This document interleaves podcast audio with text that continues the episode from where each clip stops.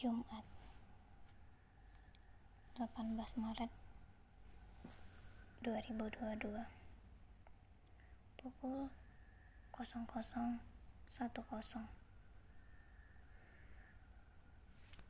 aku cuman berpikir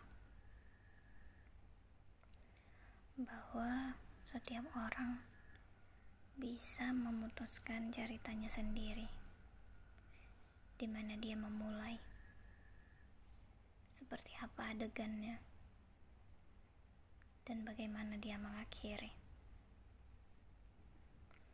tanpa intervensi dari pihak luar setiap orang memiliki kemampuan untuk membuat keputusannya sendiri tentang ceritanya sendiri, tentang kehidupannya sendiri.